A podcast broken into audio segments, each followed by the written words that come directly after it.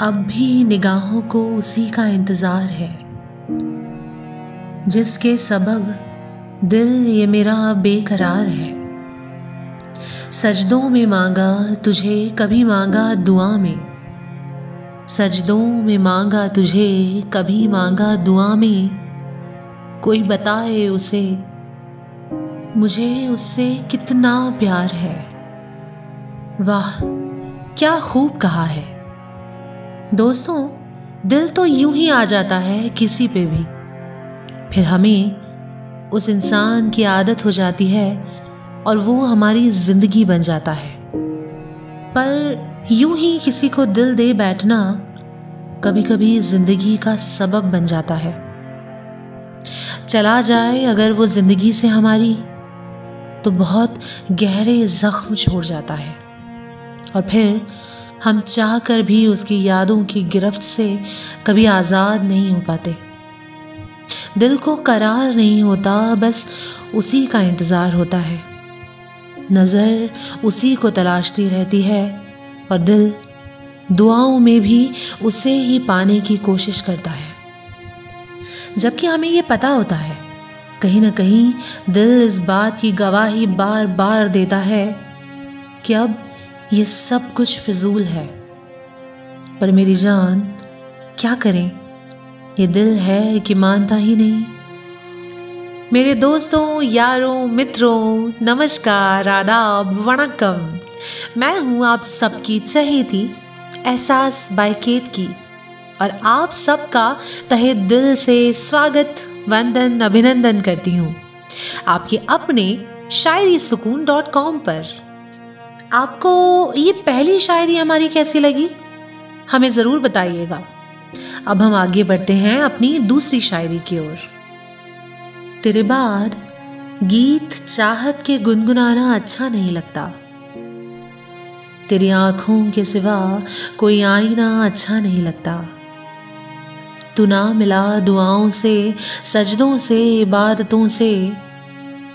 अब सजदों में सर अपना झुकाना अच्छा नहीं लगता। सही तो है ना? मोहब्बत, जो अगर मुँह फेर ले तो फिर कहाँ कुछ अच्छा लगता है? नहीं? अक्स हुआ करता था हमारा।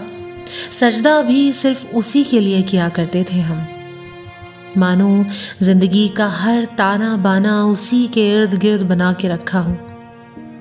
अब वो नहीं है।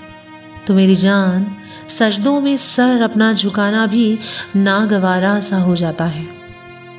फिर भी अगर उससे ये पूछने की इजाज़त कभी मिले तो ये पूछना ज़रूर चाहेंगे। ठुकरा कर मेरी मोहब्बत, अब ये पछताना कैसा? महफिलों में हमसे ये नज़रें चुराना कैसा? जो पूछा किसी ने, क्या मांगते हो दुआओं में? तेरे लबों पर बेसाख्ता मेरा नाम आना कैसा? ये पूछना है मुझे उससे कि जब कोई वास्ता ही नहीं रहा तुम्हारा मुझसे तो फिर क्यों? क्यों मेरा ना होना तुम्हें गवारा नहीं होता? क्यों मेरा होना तुम्हें बेचैन करते हुए भी सुकून देता है? क्यों तुम्हारी नज़रें अब भी महफिलों में मुझे ही तलाशती हैं? आज भी क्यों दुआ में मेरा नाम ही होता है? क्या मिलेंगे मुझे इन सारे सवालों के जवाब? दोस्तों, क्या आपको भी कभी ऐसा तजुर्बा हुआ है? या आपके किसी दोस्त को?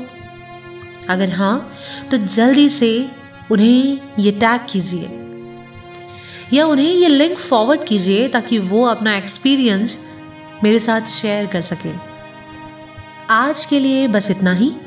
आप अपने मनचाहे शेर, शायरियाँ, हमारी शायरी सुकून डॉट कॉम पर यूँ ही पढ़ते रहिए और मुझे, यानी एहसास बाय केतकी को सुनते रहिए।